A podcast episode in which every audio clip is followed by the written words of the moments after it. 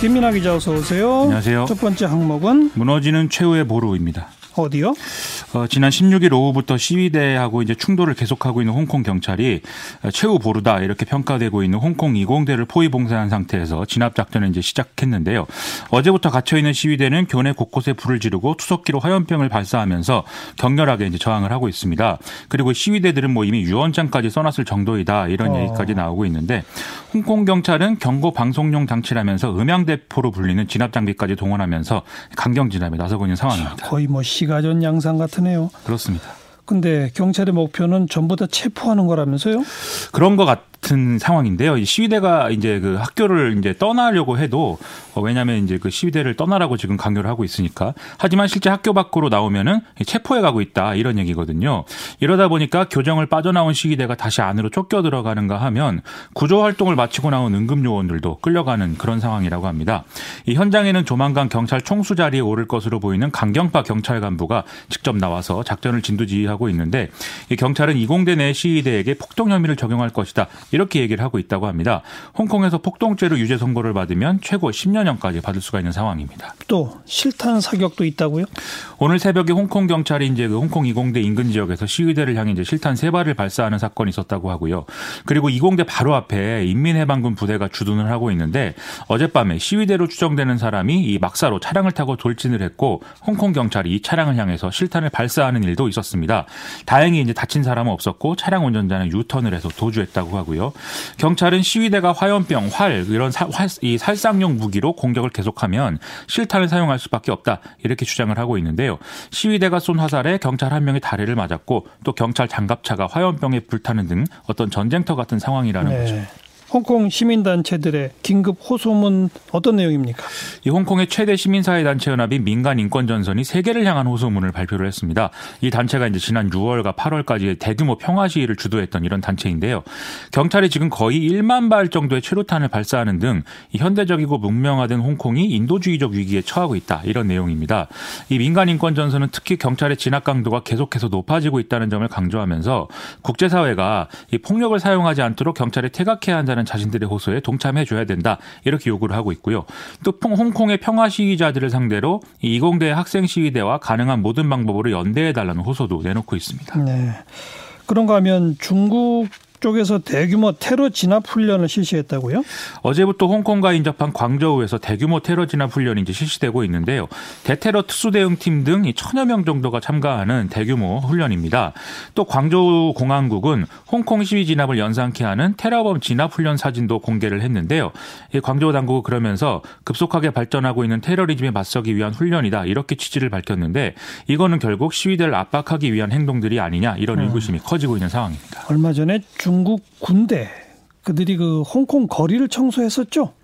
그렇습니다. 지난 16일에 중국 인민해방군 병사들이 빗자루라든지 이런 청소 도구를 들고 나와서 시위대가 도로에 설치한 보도블록이라든지 뭐 이런 용품들을 청소를 했는데요. 보도에 의하면 이들은 어떤 지형에서도 대테러 작전을 전개할 수 있도록 고도로 훈련된 중국군 내의 최정예 부대다라고 이제 평가를 받고 있다고 합니다. 예. 홍콩 시민들은 인민해방군의 이런 움직임이 이 군의 이제 그 홍콩 내 활동을 정당화하기 위한 행보이다 이렇게 보고 있다는 것인데요. 실제 작전에 나서기에 앞서서 홍콩 시민들에게 이 중국 군의 활동에 익숙해지도록 하려는 의도라는 것입니다. 네. 홍콩의 시민단체와 야권은 이런 활동이 홍콩의 자치권을 침해한 것이라고 주장을 하고 있습니다. 음. 근데 오늘 홍콩 법원은 이 복면 금지법이 위헌이라고 판단했죠? 그렇습니다. 홍콩 자치정부는 지난달 4일에 입법회 표결을 거치지 않고 긴급법을 52년 만에 발동해서 복면금지법을 공표한 상태인데요. 공개 집회 중에 얼굴을 가리는 물건을 착용하면 처벌하고 또 경찰들에게 강제로 이제 시위대의 복면을 벗으라고 요구할 수 있는 권한을 부여하는 이런 내용입니다. 이 법에 대해서 홍콩 고등법원은 필요 이상으로 국민의 기본권을 제한해서 비례 원칙을 충족하지 못하고 있다라고 판단을 했고요.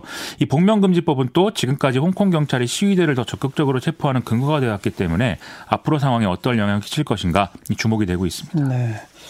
법원은 아직은 살아있네요.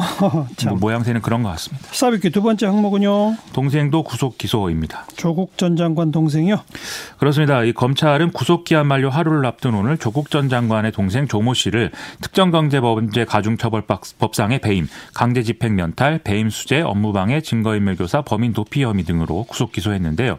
이로써 구속 상태로 재판을 받는 조국 전 장관 일가는 오촌 조카 조모 씨와 정경심 동양대 교수까지 3명으로 늘어났습니다. 음, 그 동생의 혐의 먼저 채용 비리 관련이죠?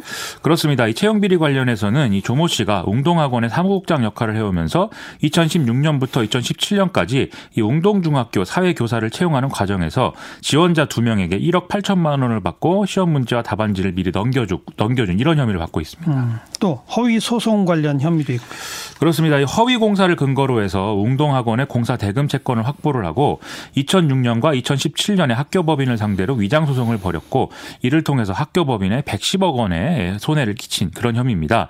웅동학원의 채권을 인수한 이후에 한국자산관리공사의 강제집행을 피하기 위해서 부인에게 채권을 넘긴 뒤에 위장 이혼을 한 혐의도 이 대목에서 같이 받고 있습니다. 그리고 증거인멸. 그렇죠. 이제 앞서의 채용 비리 관련 브로커들에게 350만 원을 건네면서 해외 도피를 지시한 혐의가 있고요.